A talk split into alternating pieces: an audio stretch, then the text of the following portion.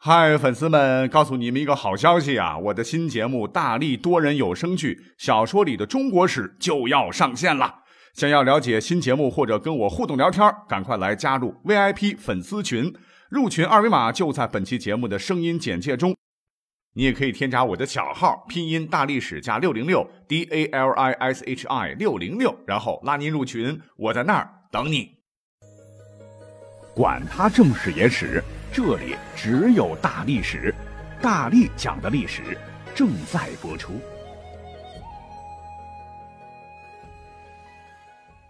大家好，欢迎收听本期节目。昨天呢，我无意中啊看到一本书啊，准确的说是电子书，这个名字呢唤作《戏曲中的历史真相》。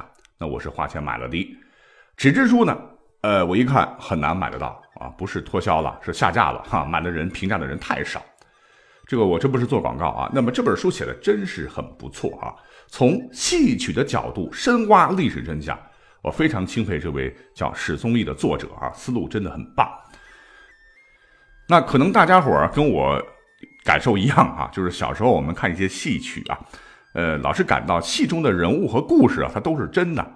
长大以后呢，才知道啊，戏曲中的人物和故事不一定都是真实的历史。简单来说，就是每一段历史啊，它都是一部大戏，而每一部大戏却不一定是真实的历史。那作为历史爱好者吧，我想这个历史本来就是讲故事哈，讲过去的一些人和事儿。我们又不是搞学术研究，又不是搞搞这个百家讲坛啊，有趣好玩就行了。所以呢，这本书里边有很多这个历史故事啊，之前讲过啊。那么我们，那么从今天开始呢，我就挑几个啊，从来没有涉猎过的这个历史故事，就是按照这个作者的思路啊，结合我的一些想法吧，融合一些我能找得到的一些个资料哈，看看能不能狗尾续貂，做几期戏曲加历史的有料节目。这样吧，哈，我们就是一期一个故事吧。每讲完一个故事啊，先放一段有关的戏曲音频。那音频截的不长啊，就是抛砖引玉吧，给大家伙灌个耳音。重点是要讲的这个内容。来，咚咚锵，听第一段。那这个剧目叫做《哭秦亭》，唱段名称是“申包胥站立在秦亭之外”。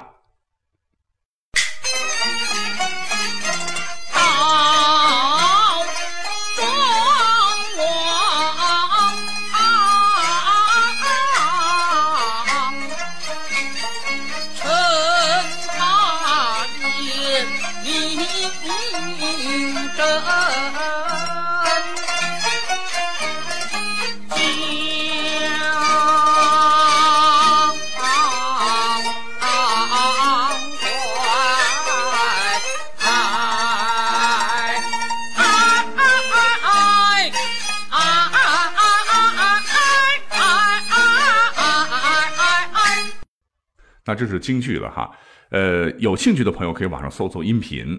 唱词当中啊，有这么一段说：“那伍子胥报父仇，身为元帅，借外兵杀本国，该也不该？最可恨，我国兵连连战败，我主爷避大难，逃出宫来。为大臣，我焉能坐观成败？为国家拼一死，论理应该。无奈何到秦国借兵除害。”可叹我行烈日，面带尘埃，路途中受了些多少挂碍。那秦王他不管邻邦利害，反叫我到宾馆慢慢安排。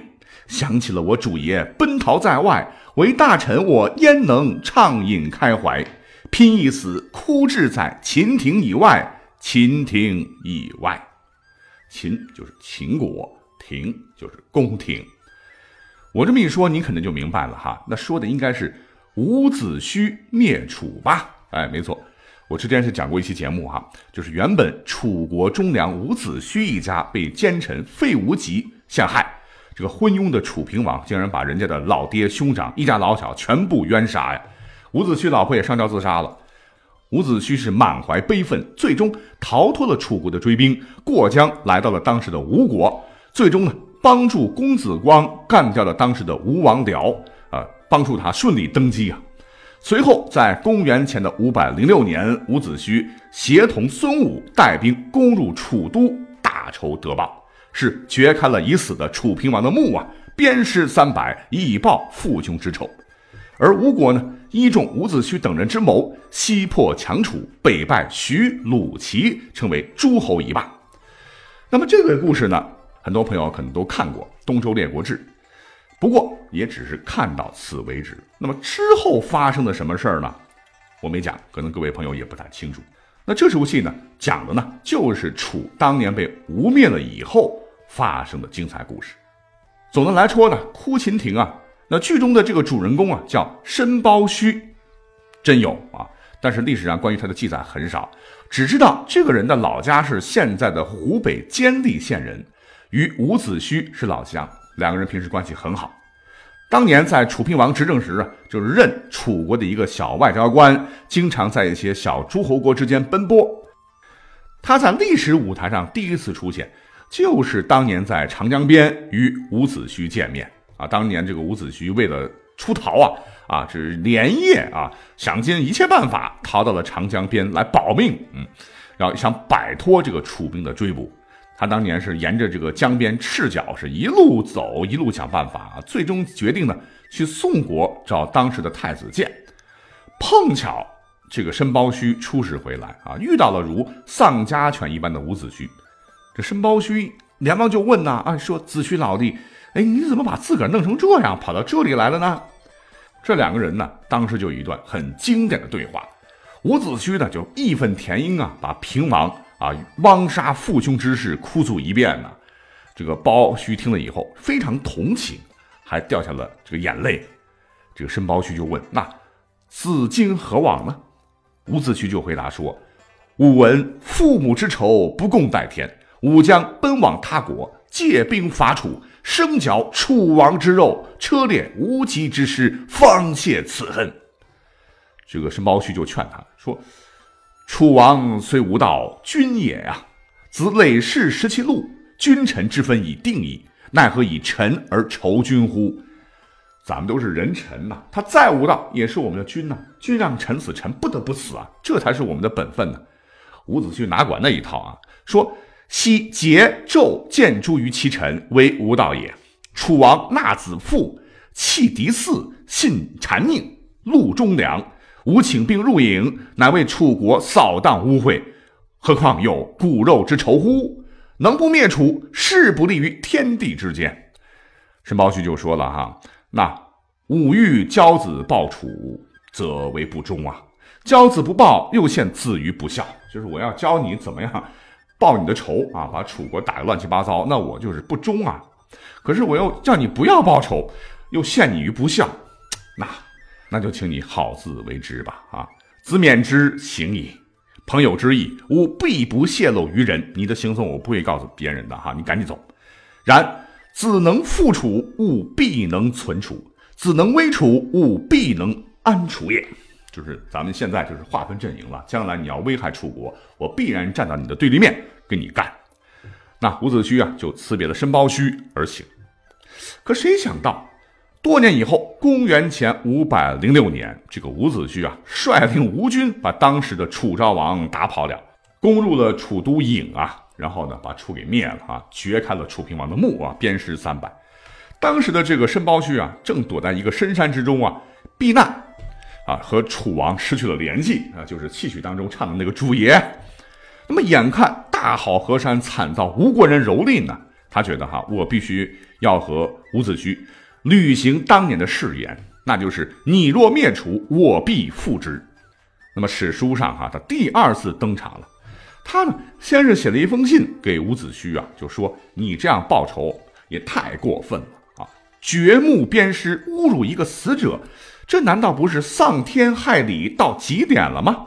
当初要不是我放了你，你早死了吧？现在仇也报了，请看在我的面子上退兵吧。哎，没想到这个伍子胥不给面，断然拒绝。于是这个申包胥啊，就啊想来想去啊，就想到了去秦国借兵复国。为什么要找秦国借兵呢？因为当时啊，这个秦国国君秦哀公是楚昭王的这个亲舅舅啊，有亲戚关系。所以啊，申包胥就一个人上路了啊。结果一路上那个惨呐啊！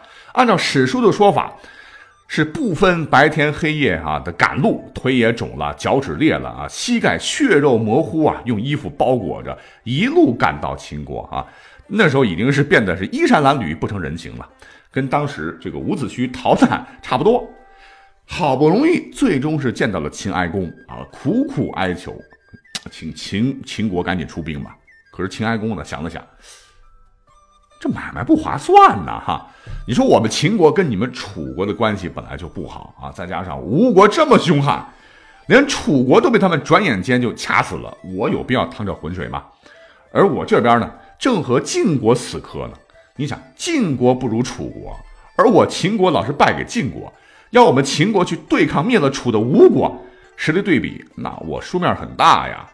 更何况楚国破产了啊，所以哀公不借兵啊，就找了理由说秦僻在西陲，兵微将寡，自保不暇，安能为人哉？啊，就搪塞了。哎呀，这个申包胥当时着急呀，啊，怎么办呢？怎么办呢？哎，干脆就当起了老赖啊，就站在秦王宫殿里，抱着这个大柱子，嚎啕大哭啊。我的楚国呀，哈，我的亲人们呀，你们要被吴国人搞死了呀，没人管了呀，反正死活赖在那儿不走了。啊这个哭声啊，是时而高亢，时而低沉，就这么地不间断的一直哭了七天七夜，直接哭了肝肠寸断，昏天黑地呀，全程滴水未进，最后哭的连声音都发不出来了。那怎么办呢？啊，当时的秦哀公心里边看到啊，有这么一个忠臣，人心都是肉长的嘛，还真是心软了。哎呀，没想到，没想到啊啊！楚国竟然还有这种忠心的臣子，看来他们不应该被灭亡啊！来来来，申包胥，就凭你这般忠君爱国，本王亲自送你一首歌。那在《诗经》当中非常著名的一首这个歌词诞生的，这歌是这么唱的：“岂曰无衣，与子同袍。王于兴师，修我戈矛，与子同仇。”岂曰无衣，与子同泽；王于兴师，修我矛戟，与子协作。岂曰无衣，与子同长；王于兴师，修我甲兵，与子偕行。就描述了当时准备战争的这种场面吧。我们大秦要和楚国啊站到一起，并肩作战。秦哀公的诗词朗诵完了以后呢，这个申包胥就跪在地上，砰砰砰砰砰啊，一连磕了九个响头啊。这个秦国是遂集结大兵。啊，派出战车五百乘前来搭救楚国。那吴军的这种侵略行径呢，也激起了楚国军民的同仇敌忾。秦军和楚军联合攻打吴军呢，吴军接连败仗啊。更让当时的这个吴王阖闾想不到的是啊，这越国在背后也是趁机出兵向吴国进攻。在这种情况之下啊，这个阖闾只得命令吴军全部退到吴国啊，然后顺手就把起哄的越国给灭了。而当时的越王是勾践，那他在历史上的一些故事就从那个时候开始了。总之吧，当时的这个楚昭王见吴国啊，又是内乱呐，啊，后边又后院起火呀，已经连连败退了啊，就回到了郢都，楚国得以成功复兴。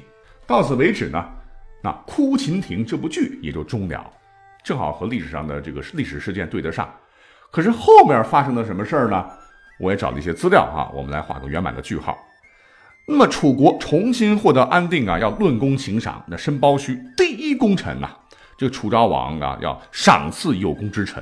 可是这个申包胥却说：“大王，我所做的这些呀，都是为了国家，并不是为了自身。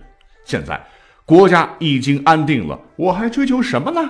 于是他躲到山中隐居，是拒绝赏赐。哎呀，你想在那个礼乐崩坏的时代啊，陈世君。子弑父的时代，那在那个各国人才为了自己的恩怨，或者施展报复，或者游走于他国的年代，这个申包胥竟然啊尽忠了自己的祖国楚国啊，以自己的行为诠释了忠的含义，为后世树立一个忠臣的典范。更难能可贵的是，竟然隐居深山，巨赏啊，通通我不要，我要回归我田园生活，这都是我该做的本分。但是历史上。对于他的这个故事啊，还没有终结啊！就在他逃避赏赐、隐居深山近三十年之后，申包胥出使了一次越国啊，也就是越王勾践的二十一年，他找到了越王，为什么呢？就是为了游说已经重新复国的越王勾践，啊，就是刺激他啊，说你不是卧过心尝过胆了吗？何不赶紧出兵，把当时这个越王夫差呀，啊，阖闾已经死了，那个贱人给宰了呢？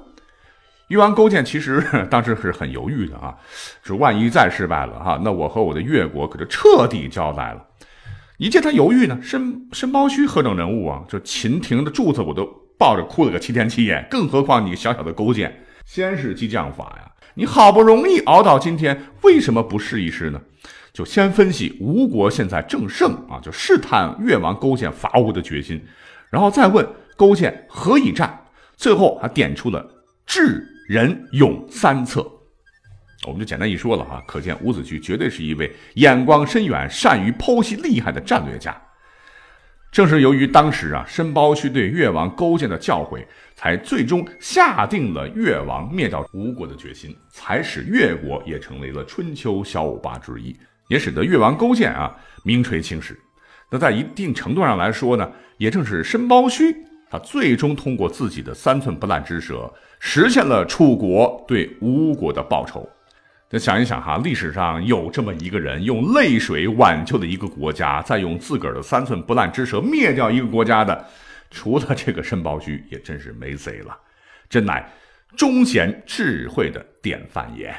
好，感谢你的收听，我们下期再会哟。